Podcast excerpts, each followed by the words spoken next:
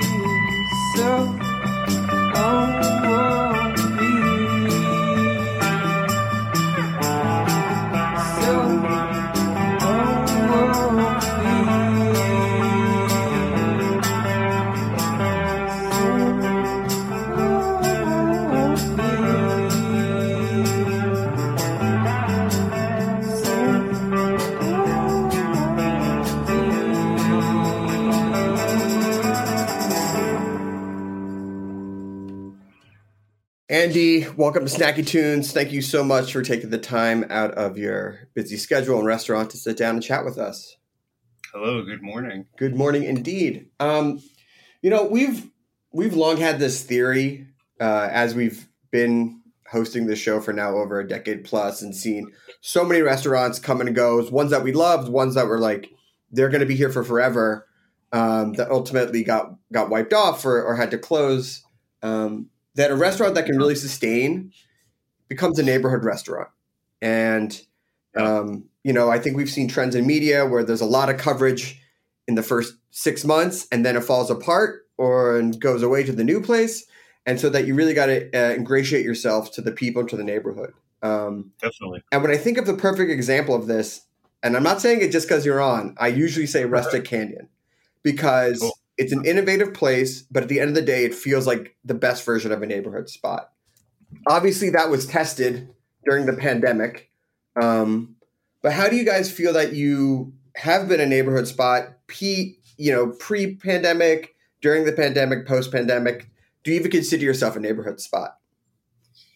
I mean, yeah, I think I agree with what you're saying. Like to to last, you got to be, you know, part of the neighborhood. Um, and yeah, I think I think I do consider us that. You know, I I walk around the outside of the building and I notice changes in the actual neighborhood around, hmm. and you know, it's it's kind of difficult to to try to do, you know, some innovative stuff, but still remain approachable to those people that have been coming to the restaurant for for 15 years. So yes, I do definitely consider us a neighborhood restaurant. No, it's not easy to always look at it like that. Um, but yeah, definitely. I mean, there is that. I don't know if infamous is the right word, but there's that New York Times article that you and Jeremy were in that talked about developing this chicken dish and the Yeah. amount of work that goes into it and the amount of pressure it was to put it on the menu um, because you know you have locals right? And you have people who want um, the pozole and certain things. And you know you're not a huge restaurant so it's not i'm not saying dish in dish out but there's only so much that you can have at a time. Um, Yeah. and obviously with the last year you pivoted right? You did like a southern inspired comfort food pop-up because the food that you had maybe didn't translate to going at home but how do you val- how do you balance that right? Like obviously you had a bit of a pass and a bit of a free creative check during the pandemic. Um, Yeah. but now with people coming back in do you, are they like i just want the food that i missed for the last year So our kind of clientele has totally changed Mm, uh, in the last, I would say, two years. mm, Um, so now, the interesting problem that we have now is that we're changing the menu as frequently as we always have, mm. um, all the time. And you know, people are upset now because they'll see something on the internet, and they'll come in, you know, a week later, yeah and we don't have it.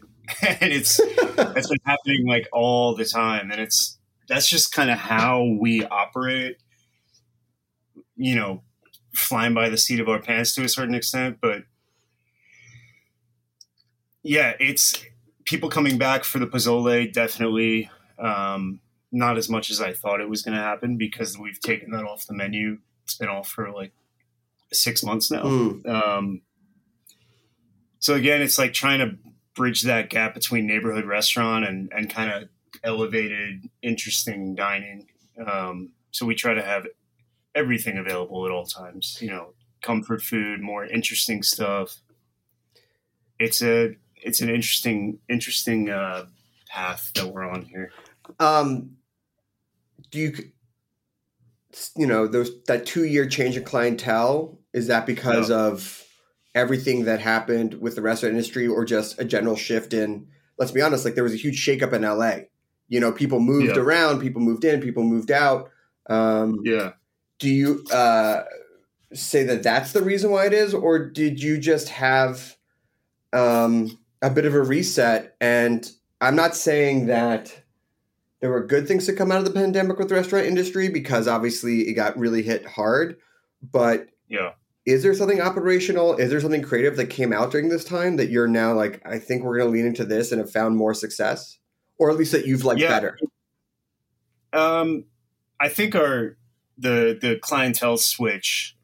We started to notice that after uh, Michelin, Mm. we started to get more young, young people in, more people, you know, taking photos of their food and and and whatnot. And now, since pandemic, since fully reopening,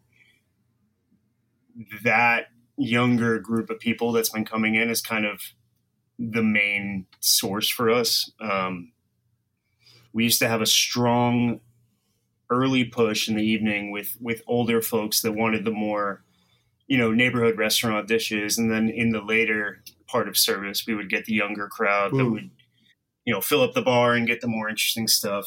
Um, and now yeah after you know covid we we seem to have more throughout the evening. It's the you know adventurous eaters people trying to get the new thing on the menu. Um, so it's it's a definite shift. And then you know the food style has definitely changed. We are totally stripped back um, you know no no garnishes and whatnot really simple plates but it's more about the the work that goes into it and the the preservation and the larder that we have here which can also you know kick us in the ass too because if you have the wrong kind of person sitting at a table that doesn't care about that stuff they're going to turn to their server and say well i could have made that at home and it's like Sure.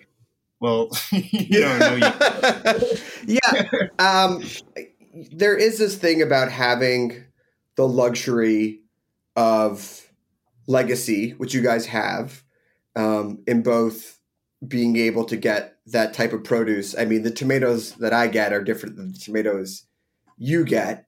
Um, Okay. But then also having that confidence to edit.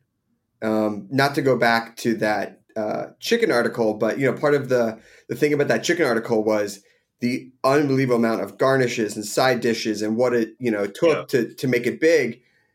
And now it's like, what is the best stripped down version of a dish that I can get? And it might be coming from Rustic Canyon. yeah What advice would you give to younger chefs or, or younger restaurants who uh, maybe aren't prescribing to the less is more type of mentality? Well, for us, I mean, for me and what I try to teach, you know, the the sous chefs and the, the cooks is when we're coming up with a dish, it's not just how can I make this dish great? How can I make it taste good? It's you know, is the prep the prep sustainable? Mm. how's it going to fit into service? Like if I put this really complicated mushroom dish on the menu that requires three saute pans and you know two people, it's gonna it's gonna screw up the rest of service. So we need to think about not just the flavor, but operationally how it's going to work. Um, so you know we have you know a stage come in for a day or two to help out, and they're walking around you know, observing during service and looking at everything and saying, wow, these stations are really easy. And again, it's back to that person saying, like, oh, I can make this at Mm. home. Just, you're not looking at it the right way. It's all of the work is is going in. It's just not happening in front of you. It's long term stuff. Um, and that's I think, you know, last March we shut down. We had a uh, bunch of low boys and a walk-in full of fresh produce, and it's like, what are we going to do with this? And we preserved as much as we could. We, you know, donated Mhm. a lot of it, but we leaned so hard into the preservation of everything Yeah. that that's honestly like aside from human creativity, that's really where everything comes from right now is preserving, you know, charcuterie, vegetables, everything. You touch on a point about people who are maybe at the beginning of their career, staging, uh, a bit of a Yeah. young labor force, and obviously in the last year, there's been a big reckoning of Yeah. restaurants, labor force, people getting paid, people getting taken advantage of, and things like that. And I think it's a really, it's really complicated, right? Um, Yeah. And I think it's interesting to see someone like you who's still relatively young. Um, and there's this great story that I read about you about how you're in New York, you're crushing as executive chef, and then you came out and you met Jeremy um, in California, and you saw what I, you know, what you're prescribing now, which is like fresh market, less is more, editing, things like that. And you you came out and you went from executive chef to a line cook Mhm. um, which is something I feel like I would never hear now. I feel like I would never, ever, ever hear that story, right? I feel like people stage for a week and they're like, I could do Noma. Like, uh, I'm good, right? So, and it's complicated because I don't want to dismiss the monetary issues, the systematic issues that are in place, and things like that. Obviously, there's stories that come out every week about this.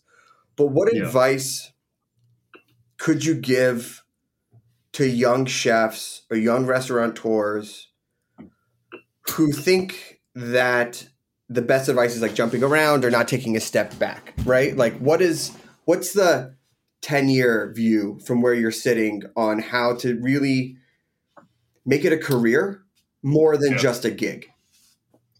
I think that it's important to acknowledge that you can you can learn things no matter where you're working. Mm, You know, good things and bad things. You know, in New York, I learned a lot of the, you know, say the technique that I use now, but I also learned how I didn't want to be as a mm, chef. I, I I learned, you know, I, I don't want to be, you know, yelling at people and putting people down just because things aren't going the right way. Um,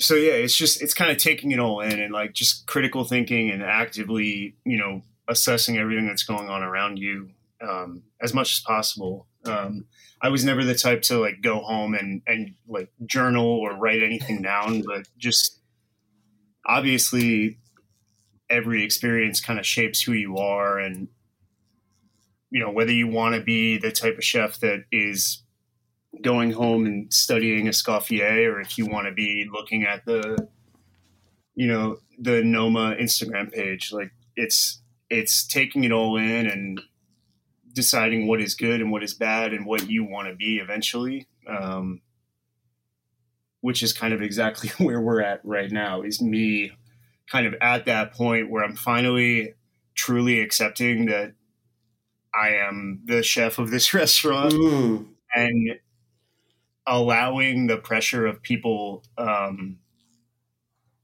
people relying on me to really shape where we're going. Um, I try to keep everything really collaborative as much as possible, um, which makes things easier, but it also makes things a lot harder. Um, Yeah. You know, I uh, started my career as freelance and jumping from place to place. And I was like, well, it doesn't matter if I have a issue with this person or don't grow in this way, or I only learn this because I'm going to the next gig in a couple months or whatever. It wasn't really until I landed somewhere and was like, I'm going to be here for years Mhm. that forced me to be better at my job and to learn more Yep. from people. Yeah, I mean, I, I agree with that. I when we hire people, um, and I get resumes, we have someone that has you know 10 really good restaurants on their resume, but they've been at each one for Mhm. three months, six months, like I'm not gonna call you. Yeah. You know? Um back to that the point that I was trying to get to, you know, learning no matter where you are, good restaurant or bad restaurant, um, dedication goes a long way, which I think is what you're kind of saying. You know, even if it's a shit restaurant, if you spend a year there, you're gonna pick up something that you didn't know. Um, and I think there's a lot to be said that when someone has maybe only three restaurants on their resume, but they've been there for a few years and you know really became a part of the team. It goes a long way. All right. Well, listen, we're going to take a little bit of a break. Uh, we're going to come back, talk about one of the favorite, or at least my favorite parts of eating at Rustic Canyon, which is the dining room and the music and uh, your work with local farmers and sustainability, which we touched on a little bit, but I want to dive a little bit deeper into. We have a song from the archives here on Snacky Tunes on HRN.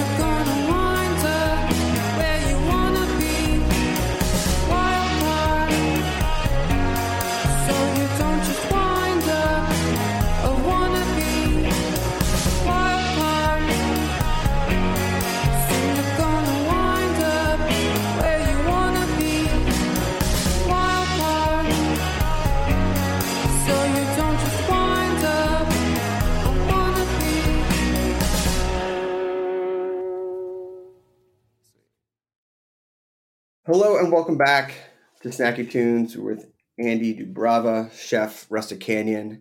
And right before the break, I mentioned um, one of my favorite things about eating at Rustic Canyon is the dining room. It is one of the best vibes, which I know is a word that gets overused to death, but it really is. You walk in and you go, I want to be here for a long time.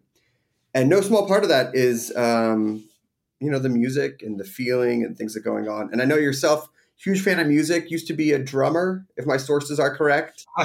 Yes, I, I was. Um, what do you bring musically to the restaurant, either inside the kitchen or in the dining room? Because I know that you have a, a penchant for for new wave punk and things like that, which is not always the right vibe. but depending on when you get it, get to Yeah. uh, a point in the night, you know, maybe you do want to hear a little bit of Buzzcocks uh, on the stereo.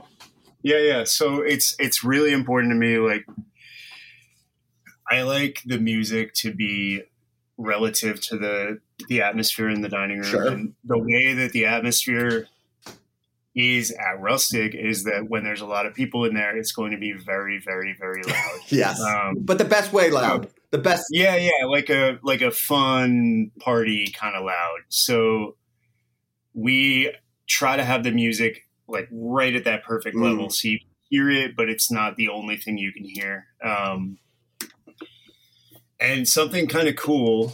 Um, I don't know how long it's going to last, but um, we built that back patio uh, right behind the restaurant Mhm. which is right behind the kitchen, and the music that we play out there, you know, you can hear it in the kitchen during service, which is like the opposite of the way that we work. You know, it's it's a very quiet kitchen during service, and now all of a sudden, you know, the kitchen's controlling the music for the patio, so one way or another, we're listening to music during service now, Yeah. um, and we get away with some pretty pretty fun stuff. You want to Um, drop a band? Drop a couple bands. do I mean we listen to you know Devo during service, Buzzcocks, like you said. We'll play the Cramps. We'll play Pavement. Mm.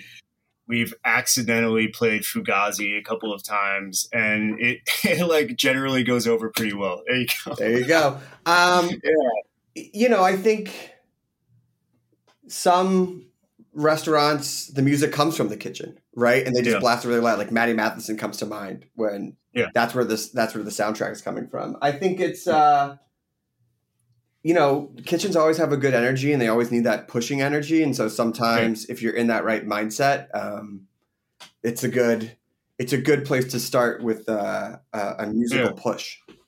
Yeah, it's it's interesting. Like at so I used to be super into music. You know, I thought it was going to be my career. Sure. Things happened, and it's it's not obviously, but I definitely fell off. Um, you know, I used to always be trying to find Yeah. new stuff, whether it was actual new music or older stuff that I had never heard of.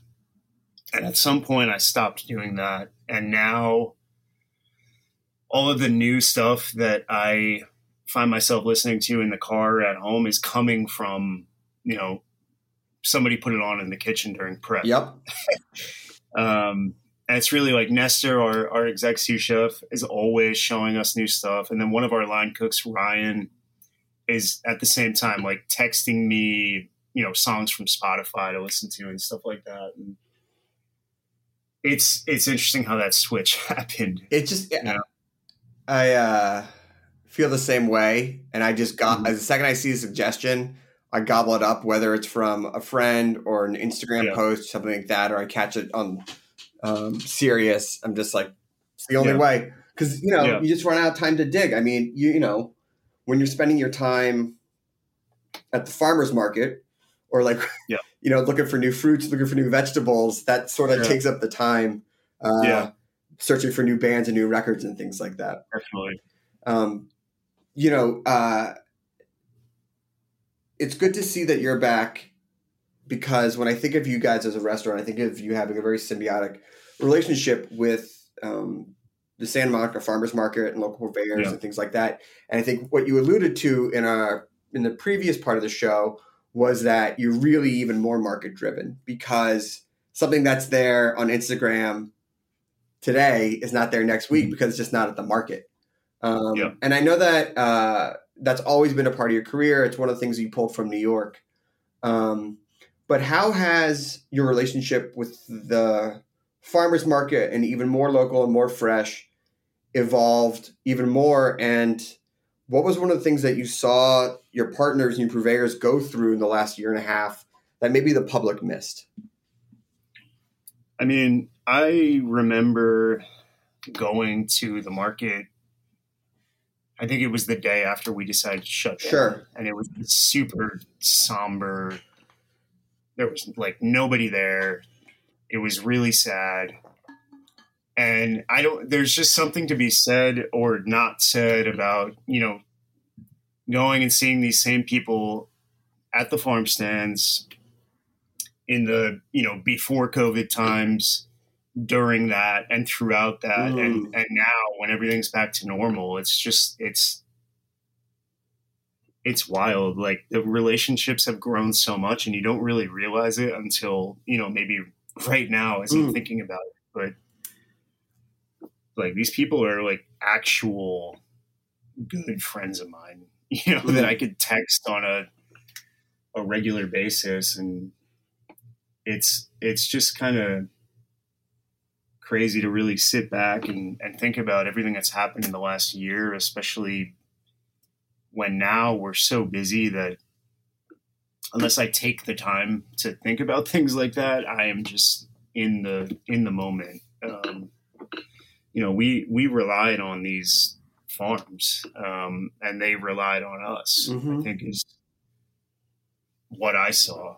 Um, is they they lost so much of their business and you know for us to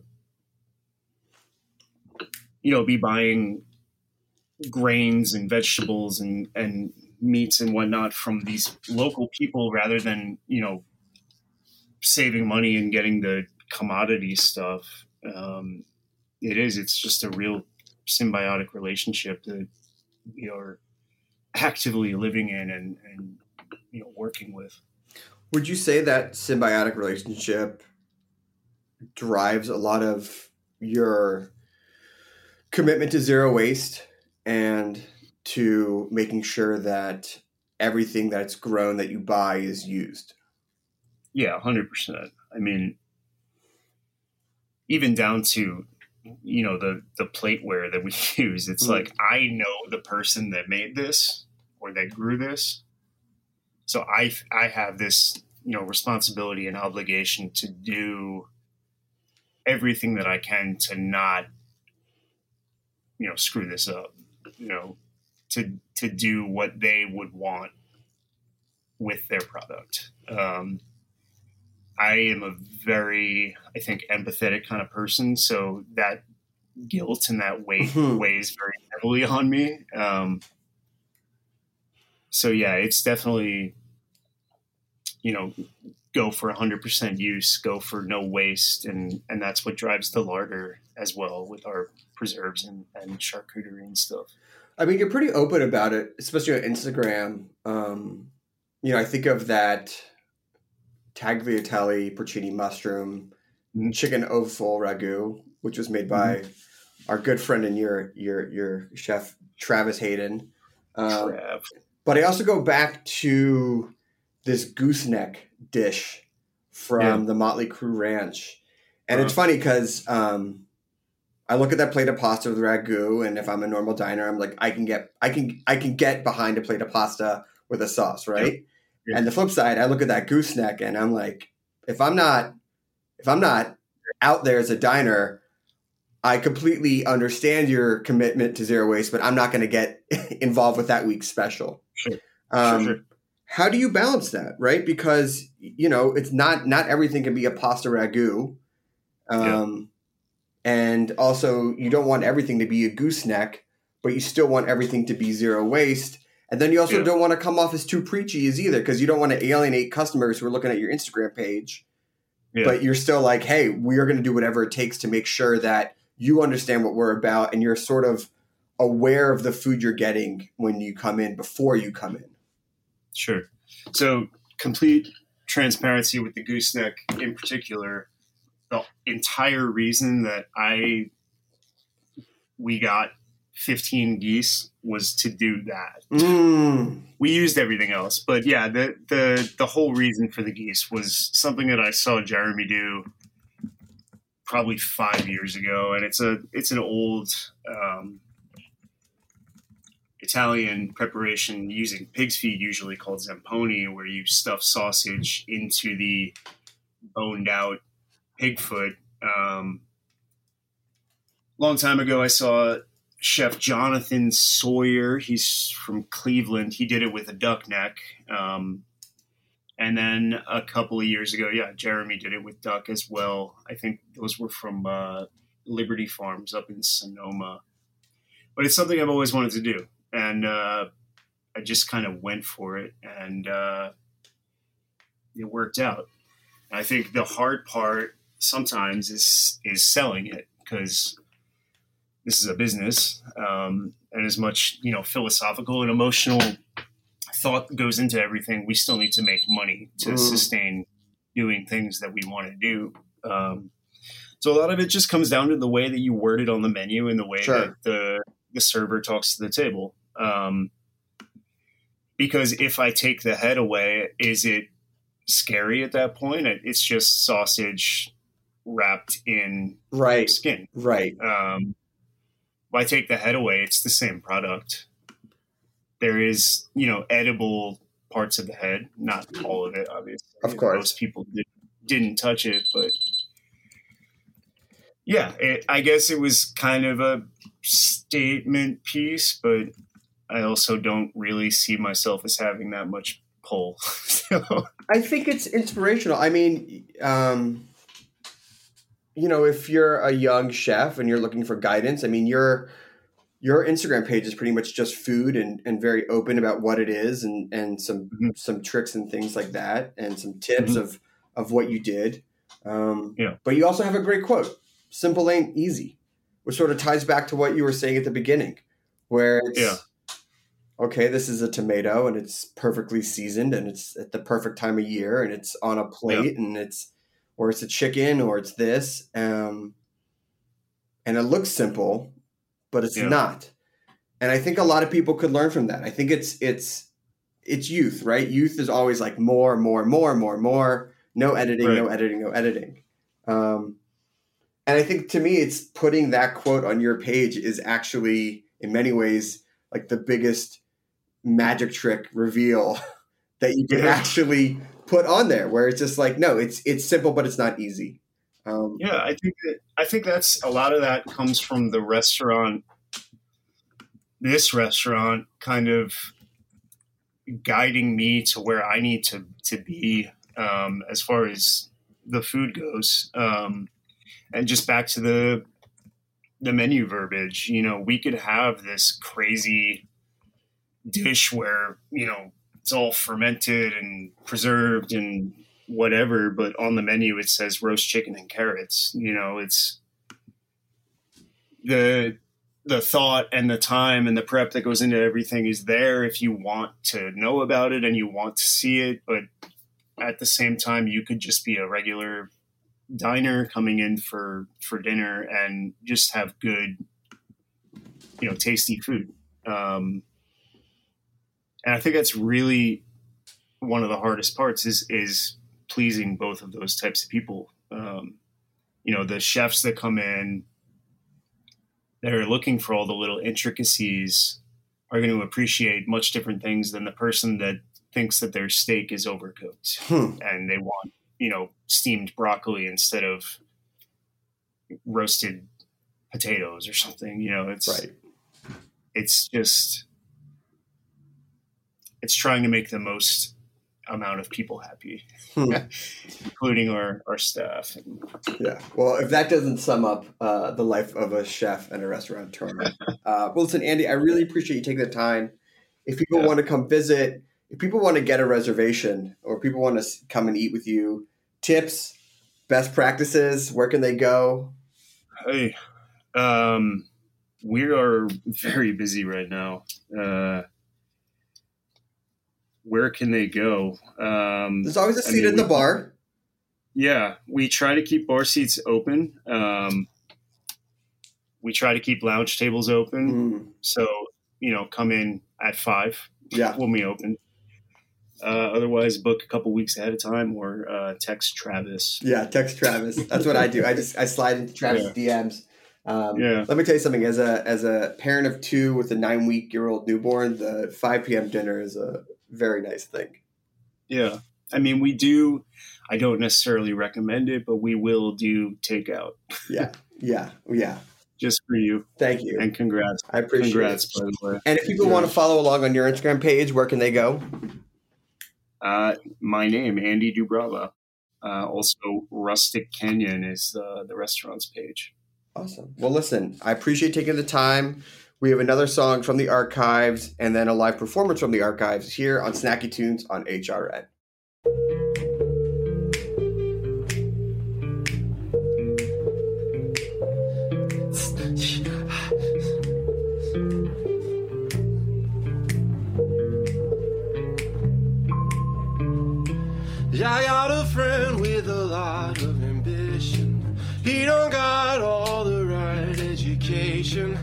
He don't need anybody's permission. It's always a riot on Saturday night.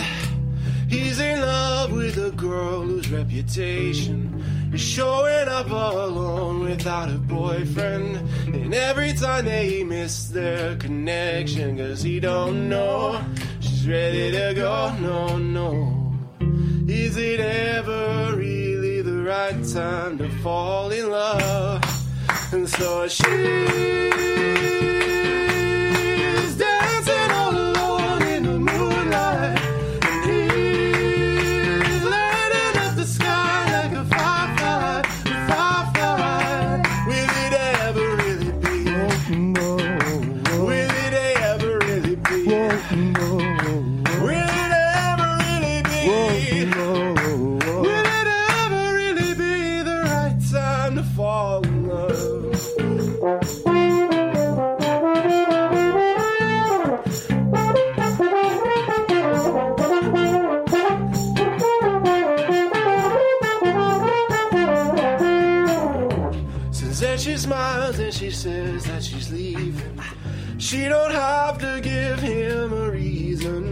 There's no way that'll wait another season. He brought her in close and told her that most of all, is it ever really the right time to fall in love? And so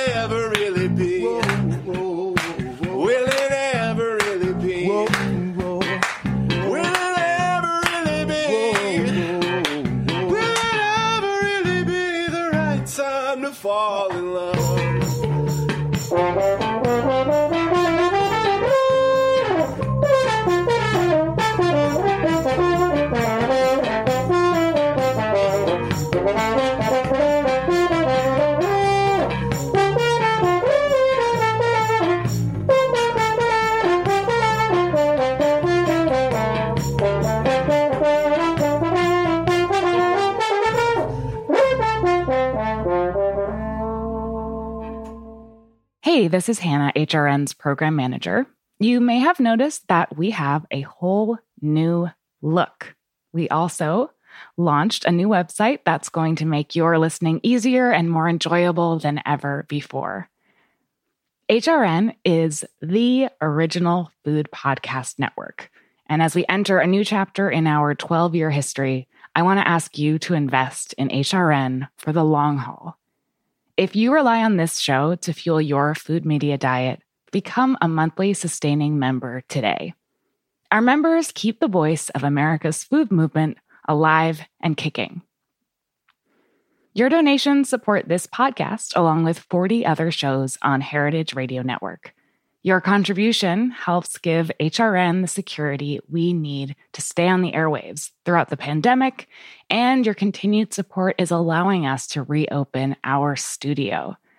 Plus, we like to give our regular members special treatment. So sign up to become a monthly donor and get access to our secret menu. We've gathered together exclusive discounts and offers from some of your favorite food and beverage brands. So you get to enjoy insider pricing on goods that will ship right to your door. Join our community of monthly donors, and special deals will come your way throughout the summer. So, can you make a gift of 5 or $10 a month? It'll show me and our whole team at HRN how much this podcast and food radio in general means to you. Become a monthly sustaining member today at heritageradionetwork.org slash donate. Well, I'm looking at four proud fathers of their new baby. Is an album a girl or it's a girl, right? Yeah. Right. Sure. Sure. I think this Yeah. one, yeah. So six days old. Have you guys slept? How's she doing? She all right? She crying a lot? Keeps us up at night. Yeah. Just give her a little whiskey every night, and then she goes right out. Yeah. Um, so Limits of Desire is out. Super excited. How do you guys feel about it? I feel great. Yeah. Yeah. Yeah, we spent a lot of time on it, but it was worth it, and I don't know, we're really proud of it. Um, what's it like to uh, sit down and write an album these days and put it out in the crazy world that is the music industry? It's an interesting question. Um, I don't know. It's like something like a release date is such a weird thing now because the album's streaming a week before. Right. People have stolen it, you know, a couple weeks before that. So. Oh, really? Like, were you were you guys hacked? yeah, I mean, I think it only ca- it got leaked like maybe two weeks before, which is pretty damn good. Yeah, it wasn't wasn't good. too bad. Yeah, no, that's about as be- the best you can hope for. So, um, How does it feel to see a leak of your album? cool Yeah. because people care enough that they're gonna They're looking for it. Yeah. Yeah. it's fine. You know, I I think everybody steals music. It's it's just the reality of things. You pay for what you can afford. So Yeah. everybody that hears our band is, you know, we're lucky for them to check it out. So give us a quick history of the band. How'd you guys all meet? Ryan and I are from Long Island. Strong Island. Yeah, and Hey, we're friends from back then. And then Jeff and Juan are friends from college, and then we kind of buddied up and started the band. Supergroup. Yeah, And what year was that? 2009. Okay. So it's been it's been a minute. Yeah. It's been a Yeah. minute. Four years. You guys still all friends? Yeah. Tour tour will make every makes everybody crazy, but then we chill out for a week and become friends again. That's because tour isn't natural. Like tour is, is No. the most unnatural. We're gonna put you in a van. We're gonna give you no sleep, and it's like Lots of stress. Lots of stress. Yeah, everybody has had their meltdowns, so just You try, know to, what? try to manage them. I wouldn't trust a, a guy or a girl in a band on a tour who didn't have a meltdown. Because then you're like, oh, this person's fucking crazy, and they're hiding Actually, it. this guy Ryan, I can't. Th- maybe Ryan hasn't had a meltdown. Really? He's a real even keel. I guess not. He's I guess I'm one to totally nuts. because when you're acting like a nut, you just look at Ryan. He's very sensible and calm, and then you feel bad about yourself. What's uh, what's the food sitch on the uh, on we the road? We don't play around. We eat real well. really. We don't eat crap. We're we're super into Yelp and like we'll when we're on like a long drive, we we plot out all the cities that are on the route and we'll call an order in in advance and pick it up on the way. Oh, you're no joke. Yeah. Yeah, we're not We eating try not to do crap. this, you know, gas station shit. The bur- crap. the Yeah. 99 cent burrito. Yeah, exactly. I mean, because really, when you're on a 10 hour drive, the only thing to look forward to is something good to eat. So, What's uh, what's some of your favorite places? like cities or restaurants, Hit me with both. um, we've had really good luck in Phoenix. Have you gone to America's Best Tacos near the airport? No, but I want to. Uh, well, uh, we'll trade info. They do this carne asada, and they just put it in eight different types of like Whoa. wraps. That sounds really good. We Yeah. have to do that. We went to this place called Fez, which is like a sandwich joint, and Triple H from WWF was there. Oh yeah, Fez and Phoenix. Yeah, Yeah, some other band was on the show talking about Fez. that's crazy. yeah, you know, I you know, I think it's uh, I think there are just communication between bands. I mean, look, you're all looking for good food at a certain price Yeah. point in certain towns. Yeah. You're gonna come across the same thing. It's true. That yeah, that place has been a go-to. Um, what was the name of that diner we ate at in Denver? Ah, something with an S. I wish I knew the name. Oh, That food was yeah. delicious. Really good fried chicken. Um, You guys, anyway. All right, so let's do. Tiffany. We'll, we'll, we'll- I'll look it up. I'll see if I can find it. You said Yeah. S Diner, Colorado. we'll, we'll find it. Yeah. Is it in Denver? All right, we'll see if we can find a thing. So, uh, you, you guys gonna rip a song for us? Yeah, let's do it. What song are you playing first? The song is called No Stranger. All right, here we go. Small Black, new dads of the new album, The Little Baby Girl, No Strangers here on Snacky Tunes.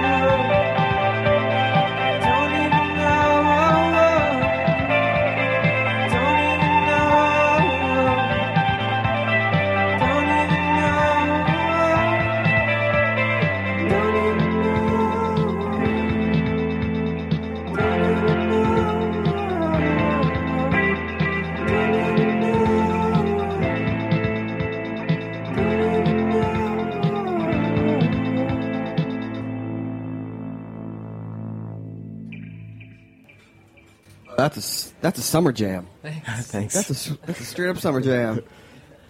So what's the writing process for you guys? Is uh you know I heard you when you guys were warming up before the show started there was definitely a little bit of jam going on. You guys jam it out and then you uh figure out the songs really- from there. we do some jamming. yeah. It's really different song to song. Um, yeah, some are from jams, some are from a song somebody brings to the band, and then we kind of rework around all the different elements. Um, I think for this record, songs didn't really become contenders for the record until they had a hook that we thought was good and that we la- we latched onto. So I think that was the the main criteria as far as how we followed through and finished things. when I think one of the things that I like now, or when you can definitely tell that a band wrote an album and not just a single, and you guys put out an actual album. So what's it like when you're structuring, not just going for one song, but a whole start to finish and placement and things like that? I just was reading about um, the Breeders' 20, 20th anniversary, the last splash, and they're like talking about song placement and structure and the way it goes, and I feel that that's a lost art. Yeah, um, I would say with this record, like Free at Dawn, the first track was definitely designed as an intro track, and the last track, Outskirts, is um, definitely was always designed to be the ending. So um, we had that in mind, and then I think the rest things start to, as you as you get closer with the mix, they start to really show their head as to where they belong in the record and what role they serve. You know, there's a couple songs that we cut from the record that I think are really good that just weren't, you know, they didn't serve the proper role in the record. And do those become seven inches, or what do you do with those? Um, I guess- ki- I we're mean, kind of we just put the record out, so we're still figuring out what to do. But yeah, seven inches are great. EPs, you know, it's it's kind of what You know, you got to respect Record Store Day for I think breathing life back into the seven inch and making it Yeah. like a new commodity. I feel for a few years uh, that was not a thing, and you know, the digital download or like the free song, but there's something nice about having it be tangible, even if it's 200 copies, and you, re- you release it No, online. I, I love seven inches. I think that's probably the music form I buy the most, just because it's five or six bucks. It's a nice way to support the band. You get the cool art. I, I mean, I like the general size of a seven inch. It looks great, and I don't know. It's usually got some track that's not as easy to find on the net yeah. on the B side. Do you find that people aren't ripping seven inches as much as they are albums? I mean, they do. I mean, everything eventually ends up on YouTube, but um, I think it's sometimes harder to find like that nice MP3 or something that you want to listen to. yeah. What's your most uh, prized seven inch? Um, yeah, Juan's Yeah. brother is like a like a deep '80s DJ, so musical youth. Yeah, I'm El DeBarge, seven inch. Pass the Dutchie. Yeah, Oh, that's, that's, Really? That's great. that's the summer jam. That's like oh the yeah, ult- there's your dub right there. yeah, Yeah. pop, but the, the jam. Kid vocal when you can get away with it is really great. Yeah, you know, uh, there's a lot of fun. I also like playing seven inch. I mean, DJing is fun. Yeah, I no. usually just bring out the computer and do the whole Serato thing. But the seven inch thing is fun. You're really working, especially Yeah. with you know those are two three minute songs and you're you're sweating and You better have those records organized, or you're gonna be playing some trash. oh my god. Nothing is nothing is uh, shorter than when you don't have the next song queued up, or longer than when you played the wrong song. yeah, no. You can't Ouch. get yeah, you can't get out of a seven. There's no Yeah, like there's no- drag and drop a new song. Nah. No, you gotta let, you gotta let that bomb play out. Now, you guys doing any barbecues this summer? You guys cooking or Juan, any barbecue? Juan is the is the guy. He's a deep barbecuer. Juan? What you got? Uh, He's, Well, a, he's I'm- our foodie guy. He's the go-to. I'm from Argentina, so we have uh, asado down there. Oh, it's yeah. very, very different style than that's like here. the big flame. That's yeah, the yeah. And it's every house has uh, basically like a clay giant barbecue built into the backyard. It's they, there's a joke in Argentina that every house starts with the barbecue and then builds outward from there. well, we got the barbecue. and We're thinking about building a house around it, right? That's pretty much Argentina, and it's just incredible the the meat quality. It's lean but very flavorful down there, and the cows are very healthy. Just incredible food and produce. It's kind of like anything that you would have to go out of your way to get here organic. It's just kind of regular there. Uh. so that's kind of the best because you, you don't feel like you're doing gourmet cooking. You're just doing regular cooking, but it's like well, there was a time when regular cooking was just gourmet. cooking. exactly exactly. What's your? Is that your? I mean, what do you do in Brooklyn? Because I am assuming. I would love to. I've been trying to think about importing the grill. It's like a V shaped Yeah. grill because it catches the fat, doesn't Yeah. let the fat drip and smoke up into the meat. Uh, so I'm thinking about importing one of those and building one. We're also talking about doing a smoker in the backyard this summer, smoking some whole chickens. That's nice. Yeah, we're not we're not playing around. No, We were into it. It's. yeah. I I think the uh, backyard Brooklyn barbecue scene. Yeah. No, no, people don't come here to play. No, no, No. You know, it's, Everyone's a foodie now. You better not show You with some pre-made yeah. patties. Oh no! Make Oh yeah, out of that exactly. party. Like I was in the bodega yesterday and I saw those uh, pre-wrapped cheeseburgers, and I Oh, was like, God. "Who still Those are rough. buys those?" unnecessary. Unnecessary. Unnecessary. All right, enough about food. Let's let's do another, let's do another song. We'll talk about food all day. Uh, what do we got next? The song's called Sophie. Okay, here we go. Uh, Small Black Sophie here uh, live on Snacky Tunes.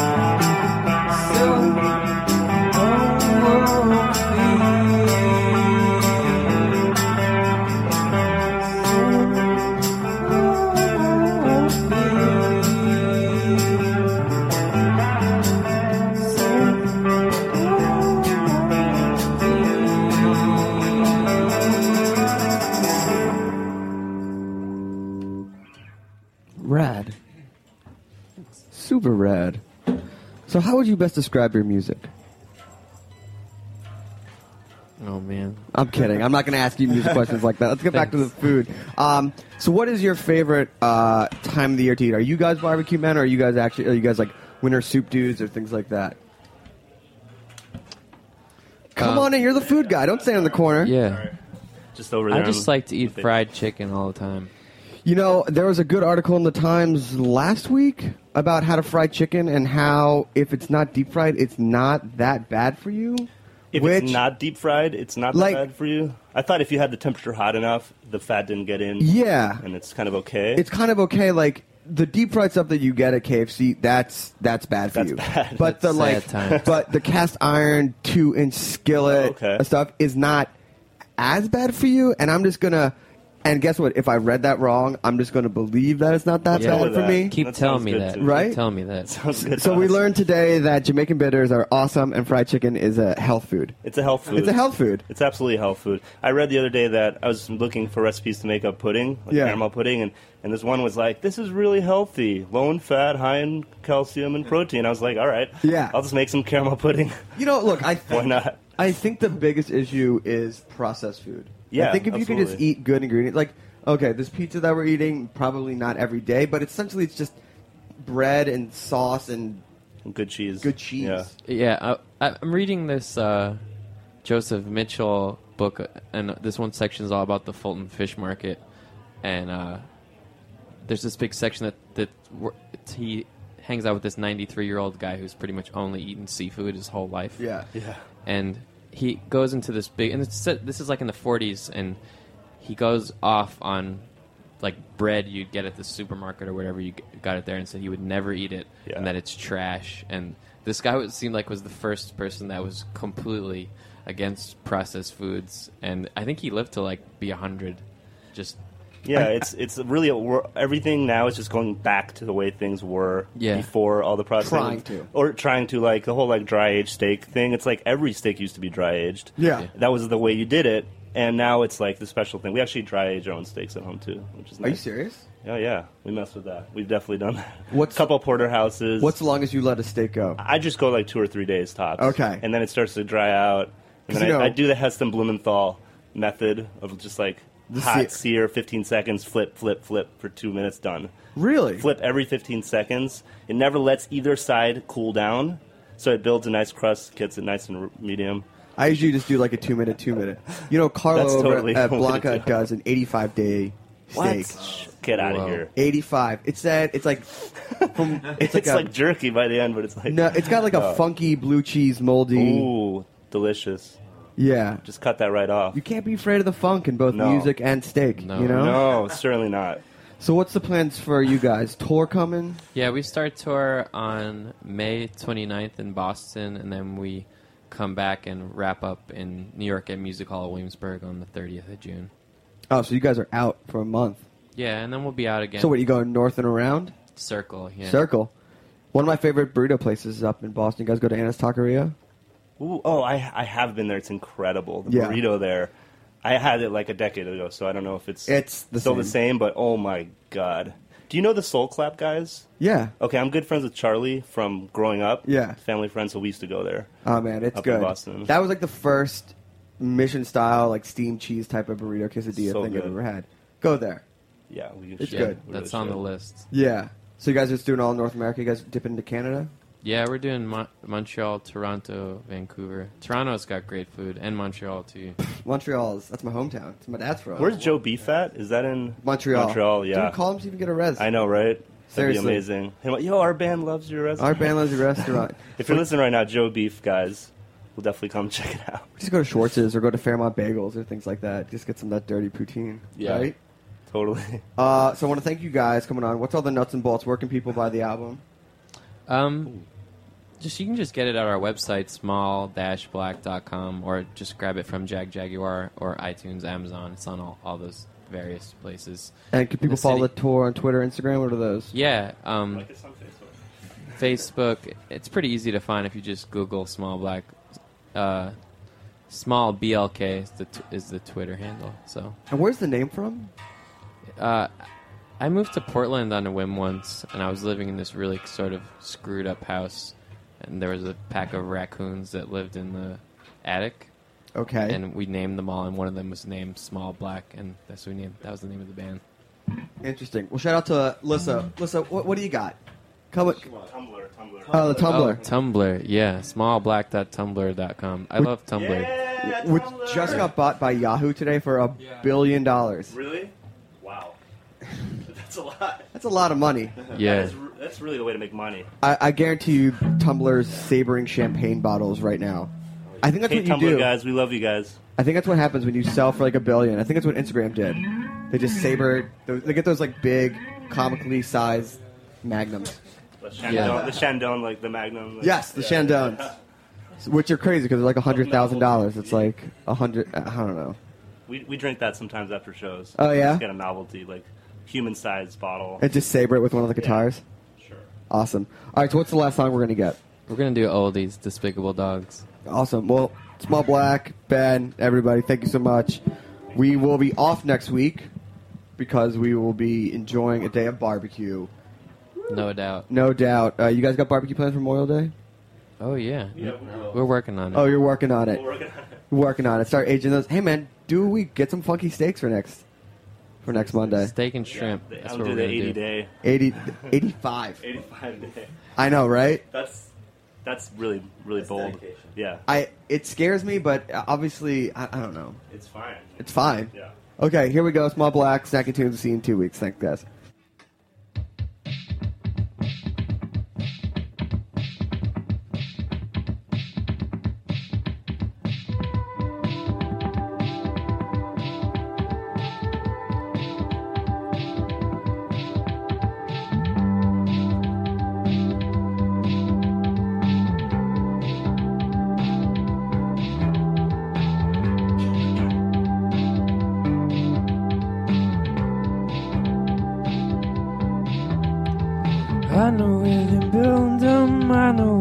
Selling low.